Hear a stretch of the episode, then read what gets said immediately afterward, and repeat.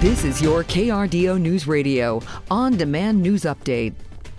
Hello, it's Sunday, March 12th. I'm Spencer Soisher with your top stories on KRDO News Radio. A new tool to help Colorado Springs drivers is launching called Parking Finder. City officials partnered with the mobility company Modi to create a free site. The Parking Finder website allows users to locate available parking on the go in both downtown Colorado Springs and in Old Colorado City. The interactive mobile tool uses GPS to list parking options by you or your chosen location. It gives you rates, parking spot quantities, types of parking, and then tells you how to get there there. It also shows where parking is not allowed, as well as EV charging stations and park ride hub locations. An attempt to execute a search warrant at a home Saturday near the U.S. Olympic and Paralympic Training Center ended in a police officer getting bit by a dog and that dog killed. Saturday, police were armed with rifles and riot shields in the area of San Rafael and Foote. Officers say they were there to help animal control serve a search warrant, and as they executed that warrant, a dog bit one of the officers. He was taken to the hospital with minor injuries, while police say the dog was killed killed. They didn't say how. In Pueblo, police are asking for your help finding a murder suspect, Mario Valenzuela. They say he could be armed and dangerous. He's wanted for first degree murder over a shooting that happened on South Santa Fe Avenue last week. You may remember that another man, Pablo Carrillo, was already arrested in connection to the homicide. Now, police are hoping to arrest Valenzuela as well. Pueblo police say if you see him, do not try to approach him.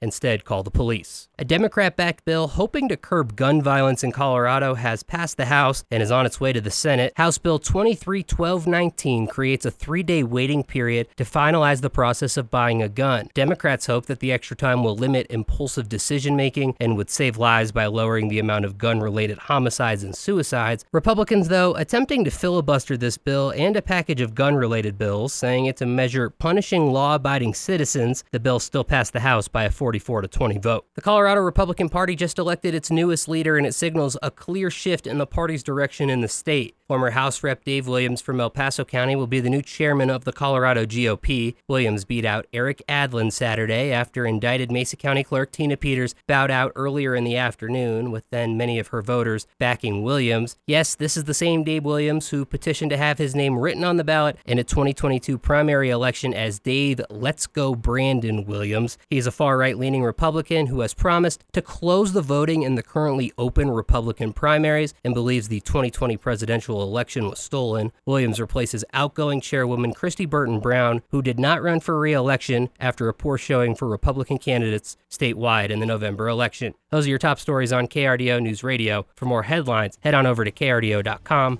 I'm Spencer Soisher. Enjoy your weekend.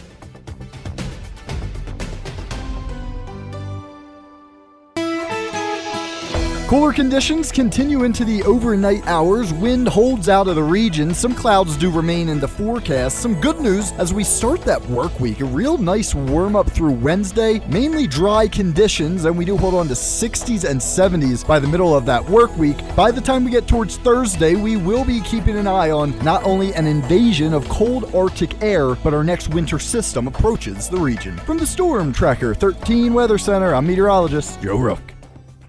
Get news, traffic, weather live on KRDO's morning news weekday mornings from 5 to 9. KRDO's afternoon news weekday afternoons from 4 to 7. On KRDO News Radio or anytime at KRDO.com.